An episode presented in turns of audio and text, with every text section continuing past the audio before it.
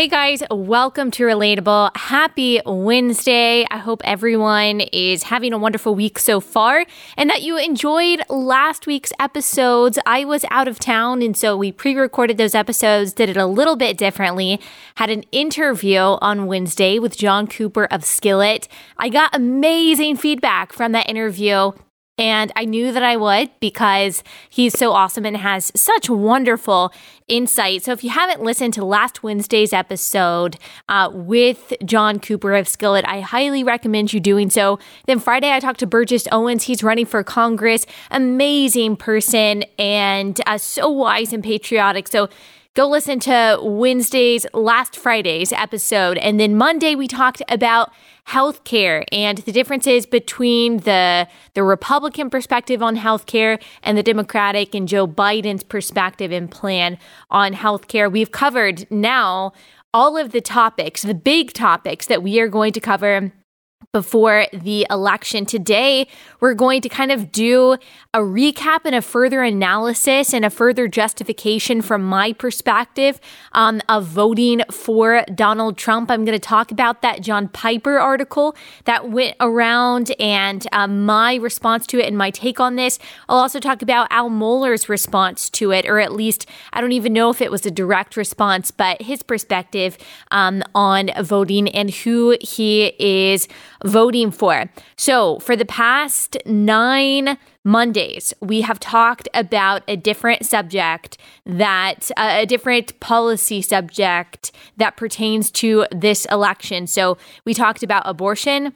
We talked about religious liberty. We talked about immigration. We talked about justice, what justice actually is versus social justice, uh, the government's role in implementing justice, foreign policy, the economy, education, healthcare, the environment, um, comparing and contrasting Trump versus Biden, Republicans versus Democrats. As I always say, you guys know I'm a conservative, so you all know where I stand and typically where I'm going to land on these subjects. I don't hide that for some reason.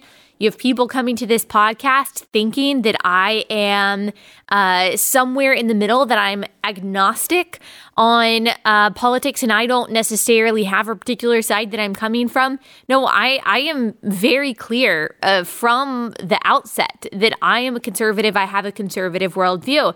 But again, as I've said many times, even from that perspective, it is never my desire to misconstrue something, to leave out a side of the story, to leave out a fact in order to get you to agree with me. My goal is always to represent things as factually, as honestly as I possibly can when I have an accidental inaccuracy, which I've had before, people have reached out to me and they've kindly said, not just, hey, you're wrong about this, because that that doesn't cut it. If you just say, oh, this show is full of inaccuracies and this is lies and falsehood and false rhetoric, well, that doesn't tell me anything. That just makes me think that you disagree with me. But if there's something that's factually wrong or you disagree with me on something, you think that I misrepresented something, then you need to come to me and reasonably, thoughtfully lay out your case or point to the real fact that corrects my inaccuracy or give me an argument for your side. Now, if we just end up disagreeing on a particular subject, I'm not necessarily going to come on this podcast and correct it.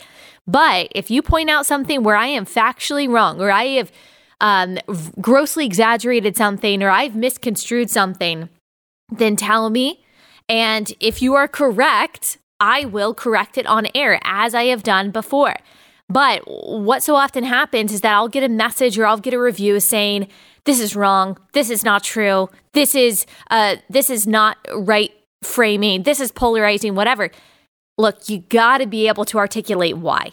You can't just tell me that you think that, you have to tell me why you think that. If you articulate thoughtfully why I am wrong about something, I will typically, I don't get to all of my message, but uh, messages on Instagram, but I very often uh, will engage with you. But the kind of sassy, sarcastic, well, this is wrong, and I'm not going to explain why. You can Google it. Come on. That just makes me think that you don't actually know. And if you do know, I want to know too. And if you are correct that I said something wrong, I will happily and humbly correct it on air. Over the past few weeks, there's been a lot of pushback. There's been more praise and gratitude towards this show and especially its guests uh, than ever over the past few months. It feels like we have been going full speed since uh, the the riots and the protests broke out in Minneapolis a few months ago. There's been so much to uh, to cover, so much subject matter to dig into. We've had so many wonderful guests bring us their insight and analysis. We've had John MacArthur, we had Wayne Grudem, we had Albert Mohler, Voddie Baucham, Ted Cruz, Megyn Kelly, Neil Shenvi, Monique Duson, lots and lots of commentators, authors, theologians, writers over the past few weeks to help us answer the really tough questions uh, that are before us about the crazy things that are going on in the world. We have talked about critical race theory, the inherent contradictions and dangers of intersectionality, the murderous history of left wing revolutions around the world, the ineffectiveness of socialism and communism, the importance of the Supreme Court. We've talked about police brutality. We've talked about social justice versus biblical justice, the state of American theology and how it influences what we think about politics and culture. We have covered a lot of ground, and I'm very thankful to all of you guys who have been following along. I'm so thankful to all of you who have sent me emails and messages telling me what you've learned, especially from a particular guest or uh, any specific episode. I'm also I'm thankful for those of you who have thoughtfully, kindly reached out to me and told me that you happen to disagree on something or you've pointed out something that is factually wrong. I I am uh, very thankful. Now I've also gotten um, a lot of passionate pushback from people who refuse to tell me why they disagree or why I'm wrong. And in a way, it's understandable because we have been talking about a lot of subjects that solicit emotion. So when I say I've gotten emotional responses, I don't mean that in a way that's condescending. We have been talking about a lot of things that rightfully, that understandably solicit a lot of uh, a, a lot of emotion and a lot of passion. Uh, and that's okay that's okay, but it's not necessarily what creates constructive dialogue. Again, if if we can't talk about why we disagree, what the facts are surrounding it. We've talked about in that vein, we've talked about the dangers of something called standpoint epistemology, uh, which is that you determine what truth is based on your subjective standpoint. And people who are considered more oppressed and more marginalized have more access to universal truth than someone who is less oppressed and less marginalized. So we no longer are operating on a shared set of facts or on a shared sense of reality, but we are now arguing which standpoint is more valid in our pursuit of truth. And that is disastrous for any kind of constructive dialogue or any true uh, pursuit of what is actually true. And so I don't see it to be productive at all to operate from uh, that uh, that vantage point. We've talked about all of these things, all of these very deep theological, philosophical, ideological, uh, political, social issues. And you guys have taught me so much in your feedback, and um, the people who have been on this podcast have as well. Um, now, it's hard when I do receive uh, accusations of deceit or when I um, hear mischaracter- uh, mischaracterizations or when I receive uh, demeaning comments or messages to not reciprocate with the same level of sassiness. And I just, I say all of this because I know that so many of you relate to me. So many of you have who have engaged with people across the aisle for the first time ever or receiving this kind of pushback and you are tempted to respond in kind with the same level of sarcasm and sassiness. And uh, we have to be thankful for the times that the Lord bridles our tongue, and we have to work towards self control with the power of the Holy Spirit. I fail at that sometimes in those kinds of heated exchange uh, exchanges and i just pray for more self-control and for god to give me a spirit of gentleness and to give me a spirit of grace that i so often fail to represent and i hope that you all are praying that too because the fact of the matter is is that we still have to share this country after the election. We're going to have to coincide and coexist with the people that we disagreed with on November 2nd, on November 4th. Uh, we are still going to live next door to the neighbor uh, that is on the opposing side of the aisle. And our goal as Christians will still be to love God with all of our hearts, mind, soul, and strength and to love our neighbor as ourselves, all of our neighbors. So let us do whatever we can to glorify God in every way and ask forgiveness when we don't, which is daily, if not moment by moment, by the way. So I just want to say to anyone listening who already voted for Joe Biden, you're probably not listening to this podcast, but maybe you are, or who knows that you will vote for Joe Biden, and I'm not going to be able to persuade you otherwise. I'm glad that you're here. And as assured as I am, and as passionate as I am about the topics that we are going through um, today, that we have gone through for the past several weeks, that doesn't change what I think about you. Yes, I believe that you are wrong uh, in this particular arena, just like you think that I am wrong. But I also know and appreciate the fact that you are a person made in the image of God. I don't think you're stupid. I don't think that you're wicked. I'm not doubting your sincerity. I'm not certainly not doubting your salvation. That is that's not my role. Uh, I simply think that you are incorrect. And I understand that there are some people that cannot separate the statement that I think you're wrong from the idea that someone hates you. But I think it's very important for us to be able to do that, not just as Americans who want to preserve our republic, but also as Christians, we have to be able to say, look, I disagree with you. And here's where I think that your views do not align with God's word. Here's where I think that you are factually incorrect, but I'm not doubting your sincerity. I'm not doubting even your intentions. And I am certainly not doubting your salvation. We simply disagree. I don't hate you, but I do believe that you're wrong. I am not going to harbor resentment towards people who vote for Joe Biden. I'm not going to view them as my enemy. This is what theologian Charles Haddon Spurgeon said. I will not say do not attend to politics, but I do say do not let politics stain you. I believe that it is possible, uh, while still being assured and informed and even passionate about what's going on politically, um, that you can you can do all of those things without being stained by politics. I think it's necessary for Christians to be involved and to vote, to exercise that right for which so many people have fought and died, and which millions around the world will never, ever get to exercise. Here's how Spurgeon also put it We are now called upon to exercise one of the privileges and duties which go with liberty. Let no man be neglectful in it. Every God fearing man should give his vote with as much devotion as he prays. I happen to agree with that. Now, why? Not just because it's a right and it's a privilege, but because the people who represent us and the policies they push and present uh, have a real effect on us. They have a real effect on our children, on their schools, on our churches, and especially on those who may be outside of our circles, the most vulnerable in society, the most marginalized in society. Policies have a real effect on their everyday lives, on our everyday lives. Choosing politicians matters because policies matter, because people matter.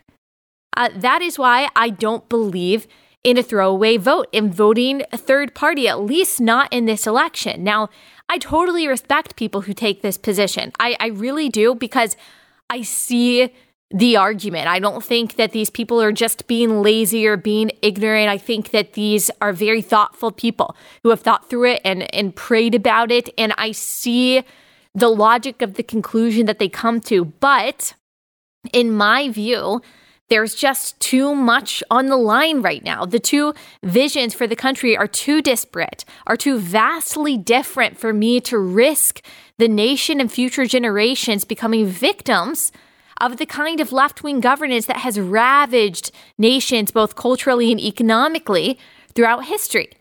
So, this is why I disagree with Pastor John Piper on his recent article. He is a theologian whom I greatly admire. I recommend him very often. I've learned so much from him. I love his podcast, Ask Pastor John, in addition to his sermons and his uh, in his mini writings and his uh, website, Desiring God. All of these resources have enriched my faith uh, so much. And even though I disagree with him on this article, I don't doubt at all his love for God and his commitment to the scriptures and his dedication to the gospel. I just land in a different place than he does. And and trust me, I understand that it is um it's a little bit strange to disagree with someone whom you know knows more about God in the Bible than you do, whom you know is probably smarter than you, wiser than you. That's how I feel when I disagree with other people, with other men who have had a huge impact, a positive impact on my faith, like Tim Keller and Matt Chandler. Like these are two men who have had a hugely positive influence on my faith, especially in high school when I was really my faith was was becoming uh, my own, was becoming real and relational. Uh, but I disagree with them. Uh, dramatically, drastically on the issues of critical race theory and social justice, I simply think that they are gravely mistaken. It's possible for people to be very wise, very godly, and wrong. I've been wrong more times than I can count. Um, but it's okay. We cannot say just because someone is smart or just because someone is godly, that means that they can never be wrong. The only one that is infallible is God. And so we all have the capacity and propensity to be wrong. And there are people who are equally as smart and as godly who happen to disagree with John Piper and with others on politics and on this particular subject of who to vote for. And I will get to one of those very good responses by Albert Mohler at the end of this episode. So, John Piper wrote last week uh, an article titled Policies, Persons, and Paths to Ruin. Um, the article didn't surprise me at all. A lot of you have read it. It seems like him. Um, I agree with a lot of it, but like I said, I just I don't come to the same conclusion, and I'll explain why. First, I'll, I'll read you a little bit of what he writes in the article. He says, I remain baffled that so many Christians consider the sins of unrepentant sexual immorality, unrepentant boastfulness, unrepentant vulgarity, unrepentant uh, factiousness, and the like to be only toxic for our nation, while policies that endorse baby killing, sex switching, freedom limiting, and socialistic overreach are viewed as deadly. My point so far is simply to raise the stakes of what is outwardly modeled in leadership so that Christians are given pause. It is not a small thing to treat lightly a pattern of public behaviors that lead to death. There is a character connection between rulers and subjects. When the Bible describes a king by saying, he sinned and made Israel to sin, 1 Kings 14 16. It does not mean he twisted their arm. It means his influence shaped the people. That is the calling of a leader. The justifications for ranking the destructive effects of persons below the destructive effects of policies ring hollow. I find it bewildering that Christians can be so sure that greater damage will be done by bad judges, bad laws, and bad policies than is being done by the culture infecting spread of the gangrene of sinful self exaltation and boasting and, and strife stirring. I think Roe is an evil decision. He's talking about Roe v. Wade. I think Planned Parenthood is a code as a code name for baby killing and historically at least ethnic cleansing. And I think it is baffling and presumptuous to assume that pro-abortion policies kill more people than a culture saturating pro-self pride. Uh, before I give my take on that, let me also read the editor's note at the end of his article that was added later.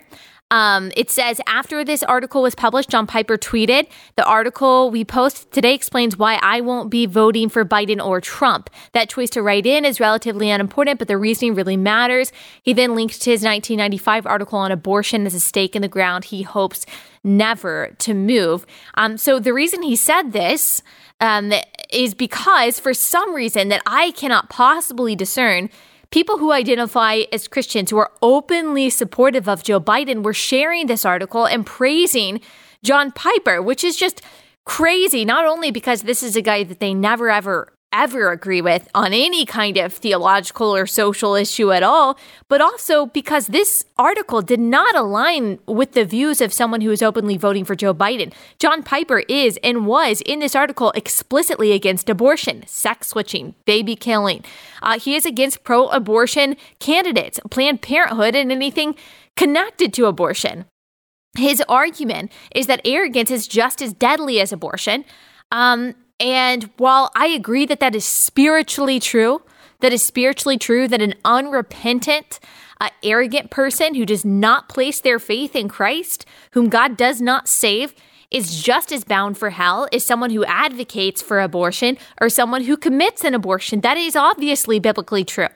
Um, I obviously agree that pride has an effect not just on a person's soul and a person's words, but also on the people who are around them and the people who are under their leadership. But when we're talking about um, the deadly effects, the tangible deadly effects that that character quality has on a nation, I cannot agree that it is as deadly and as dangerous as abortion. It's again not that arrogance isn't dangerous or that we should commend it or ignore it or that it doesn't have consequences, especially eternal consequences. It does.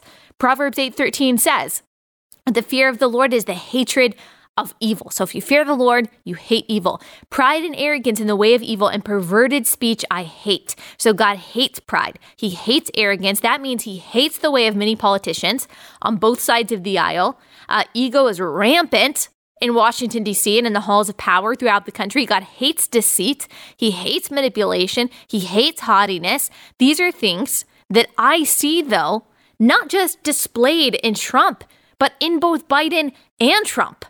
Uh, and certainly also in Kamala Harris. So when Piper says that it is a prideful heart that leads to baby killing, that's what he says in the article, then to me, that means that Biden and Kamala must also possess those prideful hearts since they advocate for baby killing.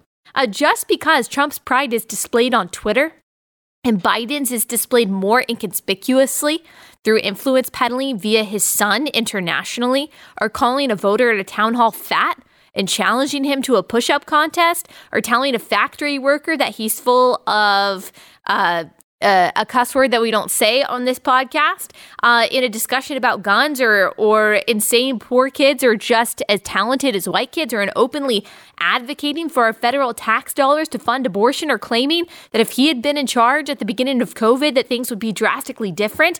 Uh, that doesn't mean just because Biden's pride is displayed in those those ways that are seemingly more culturally palatable or are more acceptable to our left wing media, that doesn't mean that Biden is actually less prideful than Trump. And I'm not saying that that's the argument that Piper is making. But when I read Piper's article, that's what I think that we have two candidates that have pride. We have two candidates that have arrogance. Biden is smoother than Trump is in some ways. In some ways, he's more politically correct. I'll say that, just as Obama was. Uh, the divisive things that he says, like if you don't vote for me, you ain't black, or that it's a good idea to direct funding away from the police. They're not made into major stories by the media the way that Trump's comments are, but that doesn't make him any less prideful. I just don't see evidence that Biden's sins, just because they're different and less flashy, are worse than Trump's sins. So Biden too is accused of sexual assault. Biden too has said things that people have called racist, like all black people think the same way. In an interview with Yahoo News a few weeks ago, he said in 2007 that Obama is the first clean mainstream African American man. According to CNN, Biden had to drop out of his first presidential race for plagiarizing a speech and for telling a lie that he later had to say was a lie, that he was the first person in generations in his family to go to college. Under his vice presidency, You've got the Fast and Furious scandal, the IRS scandal, the Benghazi scandal, the fact that he was in charge of relations between the US and China and the US and Ukraine while his son Hunter Biden was making hundreds of thousands of dollars from them and allegedly making gains for the whole Biden family. Again, I'm not saying that that Piper is is saying that that Biden is not sinful in this way, but he seems to draw a dichotomy between prideful Trump and pro-abortion Biden. And from what I see and from what I know about Biden is that in reality, we've got two candidates that represent that kind of arrogance and that kind of divisiveness that Piper seems to be almost exclusively ascribing to Donald Trump. Um, we've got two prideful, sinful candidates whose rhetoric does have an effect on society um, and helps shape our culture.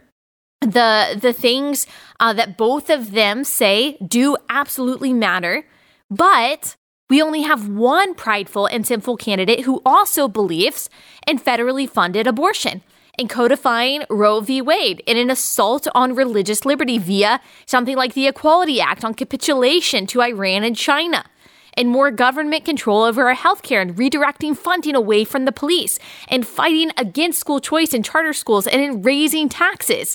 And who is running with the senator that the nonpartisan GovTrack ranks as the most liberal member of the Senate. She is the most liberal on abortion, on healthcare, on immigration. And then we have another prideful and sinful candidate who has protected the Hyde Amendment, has redirected funds away from Planned Parenthood via Title X reform who has appointed three constitutionalist lifetime Supreme Court justices, including the pro life constitutionalist and mother of seven, Amy Coney Barrett, who was just confirmed on Monday, and has appointed 284 federal judges, 242 of whom, um, of which have been confirmed by the Senate, who delivered on tax cuts and whose deregulatory and economic efforts helped bring about a booming economy with record unemployment. Uh, this was, of course, pre coronavirus lockdowns, who has helped broker three peace deals between Arab nations and Israel, with hopefully more to come, who helped defeat ISIS, under whose leadership the life of Kayla Mueller was avenged. Uh, who ensured the return of Otto Warmbier to his family from North Korea, who has championed school choice more than any other president, whose administration has fought for religious liberty and for free speech, who banned critical race theory funded by the taxpayer in federal agencies.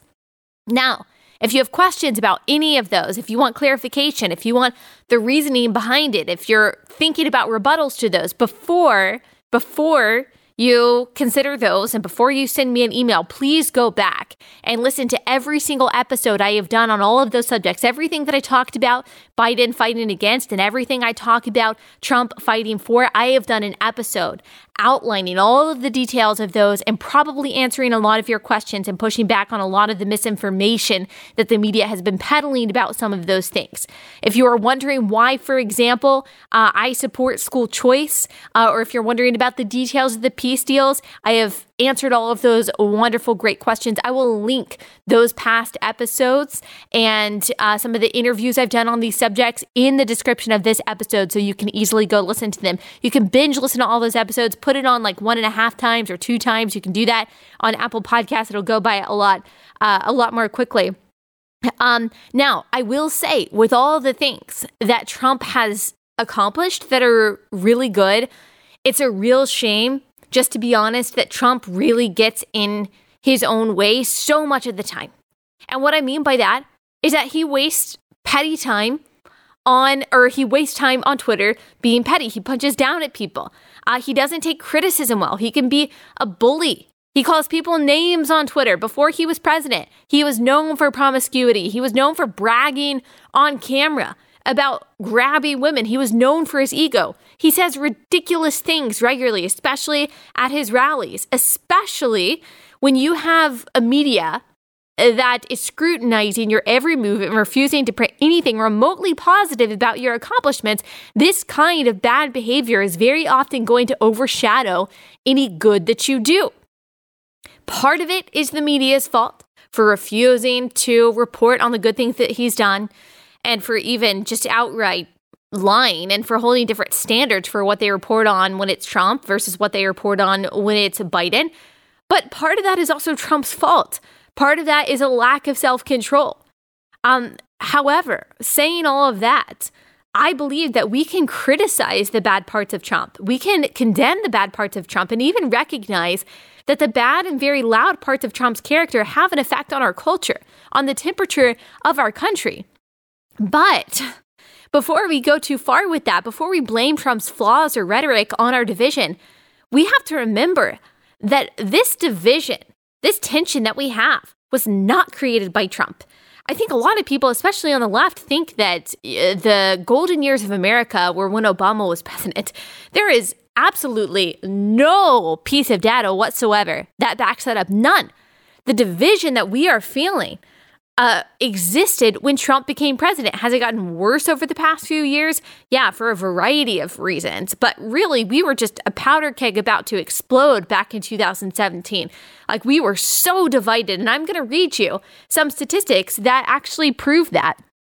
According to Pew Research in 2011, the median Republican and the median Democrat both had views that were moderate toward the middle. There were a lot of us um, uh, that had a lot of moderate, middle of the road views. Uh, Republicans and Democrats shared many views with a large number of Americans in the middle. I'll put this chart up on YouTube if you are watching, and I will make sure to include the links to these studies in uh, in our uh, in the description. By 2017 though, the political middle had significantly diminished with the right moving slightly to the right, so the median Republican moving slightly to the right and the median Democrat moving way over to the left, with a higher number of Americans than ever on the far left than on the far right. From 2014 to 2017, the median Republican didn't move at all, while the median Democrat moved significantly over to the left. Uh, the left in this country has moved way left, especially in the eight years Obama was in office, while the views of Republicans have changed slightly, but not as drastically, and in some cases have gotten more liberal. In no cases that we are about to go through have Democrats become more conservative on any issue. They have moved to the left on everything that is not necessarily true of Republicans moving to the right on everything. According to another study by Pew, 82% of Democrats in 2017 believed our economy favors powerful interests compared to 71% in 2014. Only 17% of Republicans believed that in 2017 compared to 27% in 2014. In 1994, 49% of Democrats said poor people have hard lives because the government doesn't do enough, versus 28% of Republicans.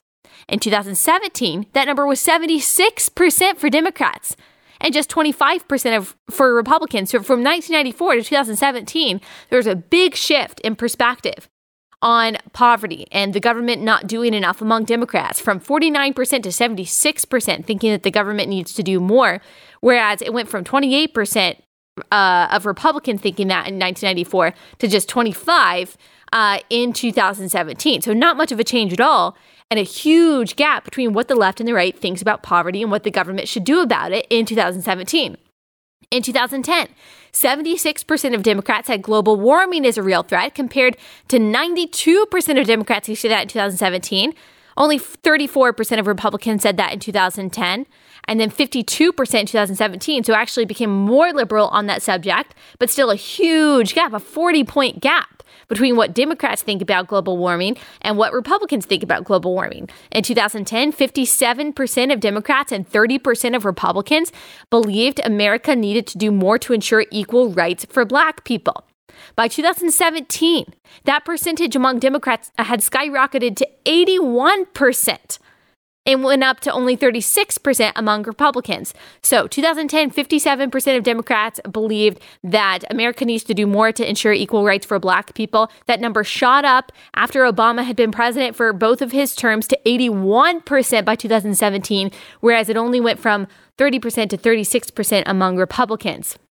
In 1994, uh, only 32% of Democrats and 30% of Republicans believed immigrants strengthen our country. So, about even a minority of Republicans and Democrats back in 1994 believed that. In 2010, 48% Dems, 29% Republicans. By 2017, 84% of Democrats believed that, a huge change, and 42% of Republicans believed it. So, again, Republicans, uh, more Republicans shifted to a leftward position on that, and Democrats, a large number of Democrats moved to the left on that. Still a huge gap between what Republicans and Democrats think about uh, immigrants, specifically uh, illegal immigration.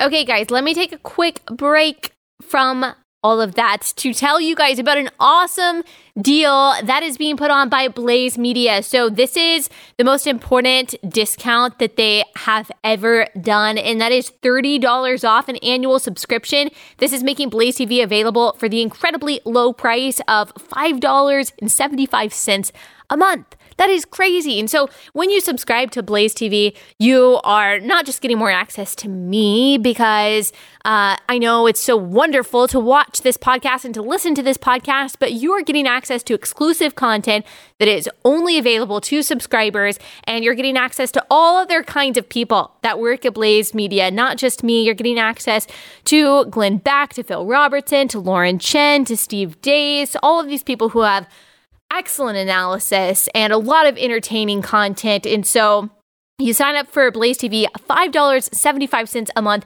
That is an amazing, amazing deal. With big tech censorship, you just never know when someone is going to be deplatformed. You never know when this podcast is going to be taken off YouTube or when you're not going to be able to get it on Apple Podcast anymore.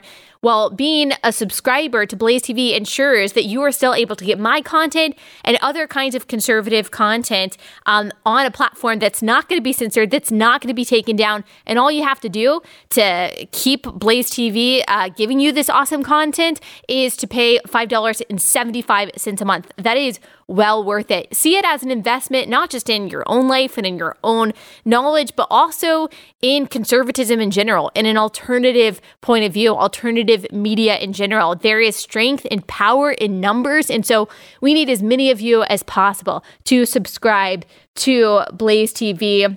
You can go to blazetv.com slash Allie, use promo code Allie. So make sure you do that, blazetv.com slash Allie, promo code Allie.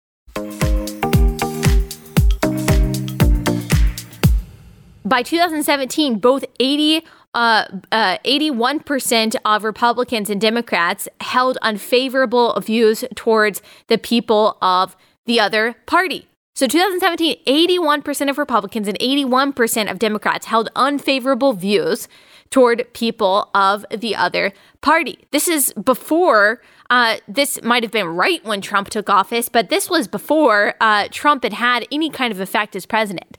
So we were vastly, vastly divided in major ways by the time Trump took office. And some of the biggest shifts, especially on the left side, happened in the eight years that Barack Obama was president, especially when it comes to race. Another Pew chart uh, that shows this is one that says that in 2010, 28% of Democrats believe dis- discrimination is the main reason black people can't get ahead these days. So 28% 2010 Democrats said that. By 2017, that number had leapt to 64%. The chart goes all the way back to, uh, to 1994. In 1994, only 39% of Democrats believed this. By 2010, 28%.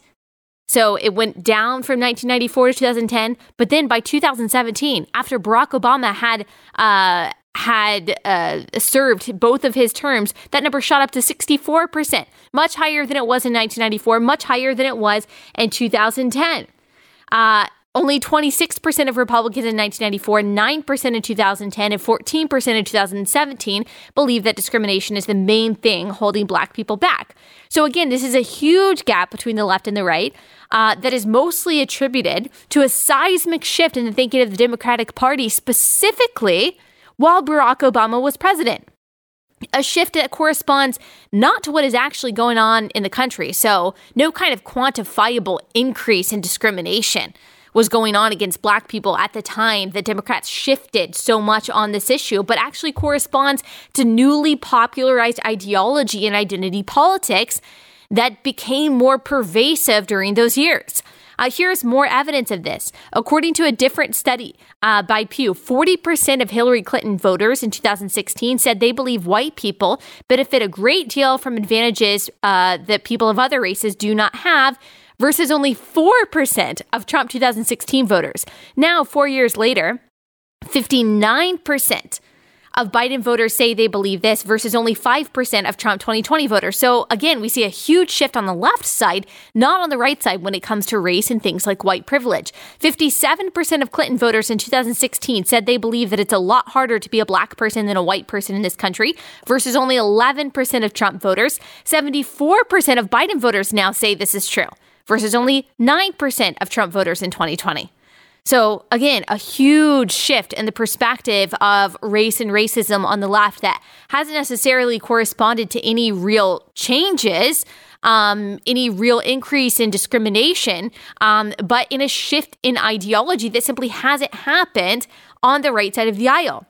Biden voters are also more likely to believe that there are serious impediments to women's success in this country than Clinton voters were four years ago, whereas Trump voters today are less likely to believe this than they were four years ago.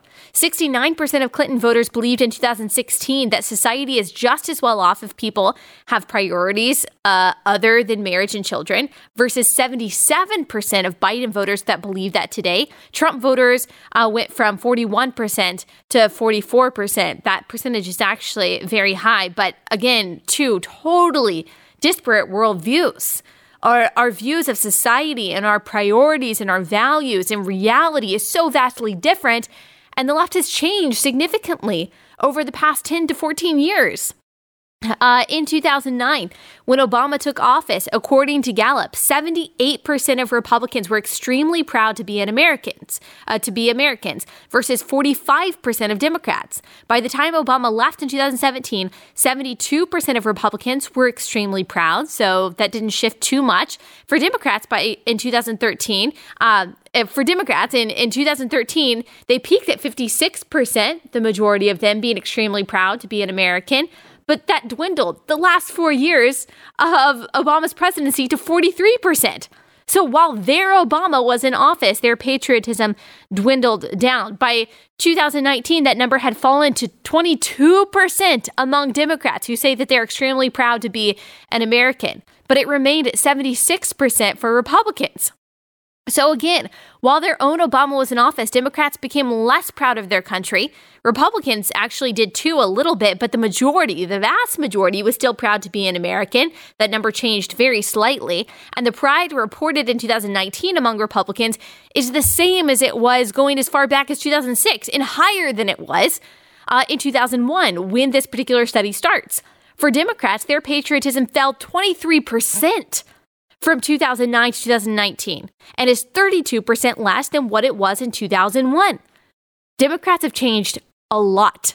Leftism has changed a lot. It has marched leftward.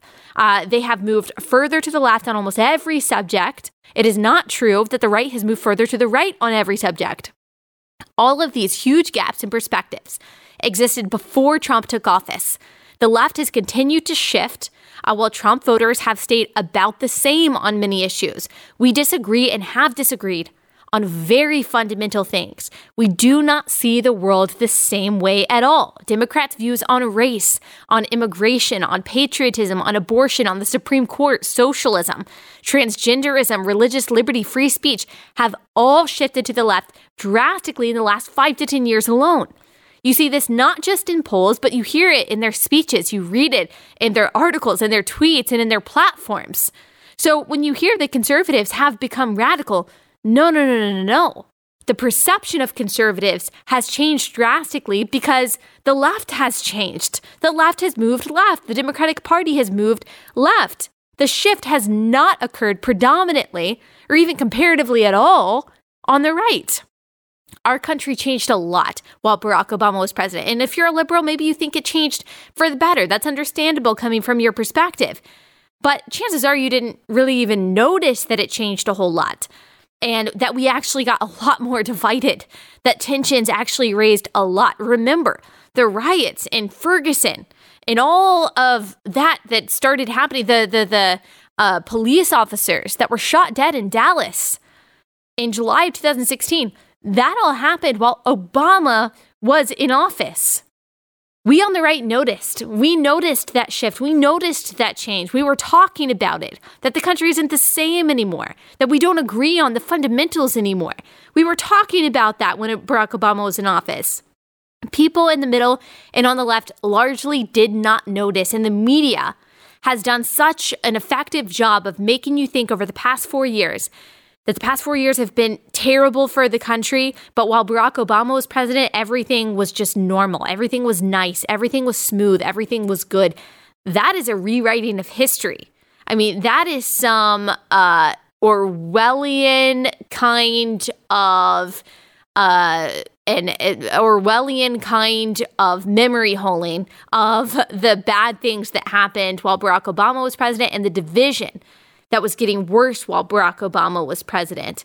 Um, in the name of in the name of defending him, in the name of defending the Democratic Party. Trump did not do the dividing. Now, I'm not saying that he has been the great healer or the great reconciler either, but he has mostly pointed out the fissures that already existed. He did not create them. I say all of this to say if pride in politicians is the big driver of division and destruction in this country, then we had very prideful politicians, if not more prideful politicians, before Donald Trump, and especially during the years Biden was vice president.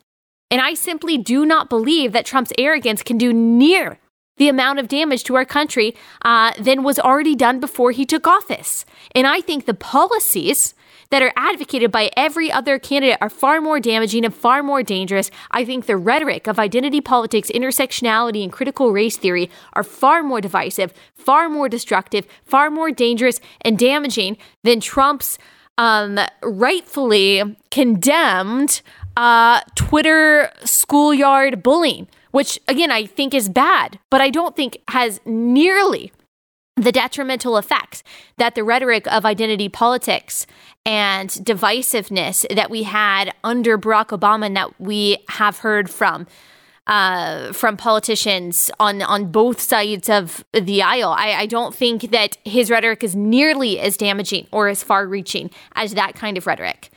Um, now, Al Mohler, he wrote what I thought was an excellent article about all of this, defending why he is voting for Donald Trump despite the bad things that he has said and despite some of the bad things that he has done. I want to read you the entire article. I won't do that because it's long, but I will link it. I really want you to go read it. I think it's really good. Maybe you're not going to agree with it, but it's very thoughtful. I've had Al Mohler on this podcast. He talked about voting for Trump and his reasoning behind that. You should definitely listen to that episode. But let me read you some of that article so you get the gist of it. Here's one thing that he said that I thought was a really good point. Uh, he says if elected, Biden would be the oldest individual ever elected president of the United States. Both candidates are over age 70. That makes the vice presidency all the more important. I do not have to blink in deciding the prospect of a President Mike Pence versus a President Kamala Harris. Yeah, and that should be that should be obvious for anyone who has even slightly conservative Christian worldview, um, considering that Kamala Harris is the most liberal member of the Senate and who is not just uh, not just moderately pro-choice, but rabidly pro-abortion, as her record shows. Um, Al Mohler goes on to say, if I'm electing a neighbor, it would be Biden hands down. I am not voting for who will be my neighbor. I am voting for who will be president of the United States. He says, I see politics and culture as being temporal, but nonetheless uh, with very real significance for human beings and the communities we build. He says, I believe that human dignity and human rights are grounded in the transcendent truths of God, who is the source of all being and truth. When I talk about a biblical worldview, that is what I'm talking about. I'm not talking about us having to agree on everything, but that is the foundation for a biblical worldview. He says, I cling to the gospel of Jesus Christ and the saving truths of redeeming grace, but I'm also thankful for the common grace, whereby all humanity formed in the image of God is accountable to universal truths embedded by the Creator in His creation, including the goods of marriage and family and community and economy and culture. I believe that denying these universal truths is destructive of civilization. That is what makes him a conservative. He says the Democratic Party is now so pro abortion, and yes, that is the right term, that it has declared opposition to any restriction on abortion and demands taxpayer funding for abortion. This is accurate. Uh, led by Democratic governors, states such as New York and Illinois have adopted new abortion legislation that effectively allows for abortion right up to the moment of birth. That is not a myth. We have covered it in full on this podcast, read the legislation word for word.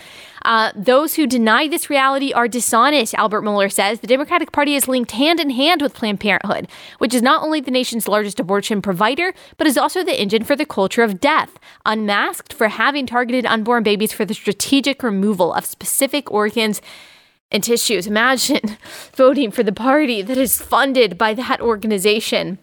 Biden, on the other hand, has already uh, indicated that he would immediately put the Obama administration. So now we're talking about religious liberty. I skipped some stuff. Biden has already indicated that he would immediately put the Obama administration contraception mandate back in place, stripped of the religious liberty protections President Trump has established. Go listen to the religious liberty episode to know more about that. The Democratic Party has also decried other forms of conscience protection and would deny religious liberty to Christian cake bakers, wedding photographers, and pharmacists. He's talking about the Equality Act. We've also done a podcast on the Equality Act. Christian in many medical fields will face the reduction or removal of conscience protections related to abortion on issues such as the transgender revolution, which will reshape the entire society, Al Mohler says. Biden went so far in a recent town hall appearance uh, that he said he would support transgender demands all the way to supporting gender transition among 8 and 10 year old children. That is a direct quote. There should be zero discrimination, Biden said. Keep in mind that zero discrimination in that context means enforced submission to transgender claims throughout society. That means your Christian college, adoption agency, mission board, or school. The Democratic administration will steamroll these issues through the entire society and leave no arena untouched. He says, I see some who claim to be conservative falsely ascribing a virtue to a Democratic candidate and failing to concede that a Biden election would lead to direct threats to conscience and religious liberty among American Christians. And I would add, all Americans. It's not just Christians that religious liberty protects. It's Muslims, it's Jews, it's atheists, it's agnostics. Religious liberty is for everyone. But from a Christian perspective, yes, we are looking at the liberty to be able to say and to believe and to practice the things that we uh, want to say and believe and practice. He describes character in this way because a lot of people talk about President Trump's character. He says character is some strange combination of the personal, the principled, and the practical. Let me put it another way. I think this is such a good point that he makes. I cannot accept the argument that a calm man who affirms the dismembering of babies in the womb has a superior character to a man who rants like Genghis Khan but acts to preserve that life. He says, In my ideal world, I would vote for a candidate in whom the personal, the principled, and the practical earn my uh, admiration. I do not live in that world. I live in this world, and I must act accordingly. So I completely align with that view. I disagree with the idea that policies don't have a greater and a deadlier effect, something like the direct killing of babies, uh, like abortion. It uh, doesn't have a deadlier effect than Trump's tweets. I'm not saying that Trump's tweets don't have any effect. I'm not saying his rhetoric doesn't matter at all. I'm not saying that he shouldn't be held accountable for his words, but I cannot see the equivalence of those two issues. And I just don't see that there is a case to be made that Biden's character or Kamala Harris's character is better than Donald Trump and Mike Pence's. I, I just don't see it. And so this dichotomy between that that John Piper has articulated between the arrogant, boastful, divisive guy and the other guy who just happens to support uh, pro-abortion policies I don't think that is a correct assessment at all. I think, again, you've got two prideful, sinful candidates in different ways. And then you have one candidate that supports policies that are good for every single segment of society, especially the most vulnerable. Um, I am more aligned with John Piper's wisdom that he shared in 2004 than what he shared in 2020, even though I still very much respect John Piper and will continue to go to him uh, for wisdom. John Piper says, now, if you are dissatisfied today in 2004, if you are dissatisfied today the way I am, why vote? The answer is that if you don't, you are guilty of the very oversimplification you condemn. There is no escape from responsibility by pointing out the imperfections of leaders. That is the only kind of leader there will ever be. Our calling in this world is not to wait for the arrival of the perfect, but to pick our way through the thicket of flaws. We would be arrogant to put ourselves above this fray and say, a curse on both your houses. I think this also applies to not voting for either candidate in this case.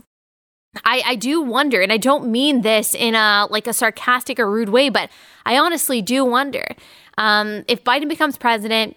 Democrats take over the Senate, they keep the House, and they're able to ram through all the things that they want to do. They pack the Supreme Court, they uh, pass the Equality Act, they uh, limit the First Amendment, they strip people, doctors, um, cake bakers of conscience protections and religious liberty if parental rights are destroyed, if private and charter schools are regulated, if churches are regulated, not just in their speech, but also in their hiring processes, will John Piper speak out? Like, will he feel that he has the right to say these policies are bad? They're destructive for society. They are ungodly. They're against the family. They're against the church. They're against all the things that have made this country both good and great. They make not just this country more dangerous, but the world more dangerous? Will he feel like he has the right to do that when he decided that he didn't want to say in uh, who actually won this election? I don't know. I don't know. He goes on to say in this 2004 article, the Lord Jesus does not give us the luxury of disengagement. He says, quote, render to Caesar what uh, the, the render to Caesar the things that are Caesar's and to God the things that are God's. Caesar, even pagan Caesar, has his claim on our lives. Why? Because God Almighty, whom we serve above all men, made human governments his way of running the world. Let every person be subject to the governing authorities, for there is no authority except from God, and those that exist have been instituted by God. Romans 13 1. In a democratic republic like ours, that means at least vote. God has commanded us as aliens and exiles on the earth Seek the welfare of the city where I have sent you into exile and pray to the Lord on its behalf, for in its welfare you will find your welfare. Jeremiah 29 7. This is now the third time that we have uh, talked about that verse in that passage on this podcast.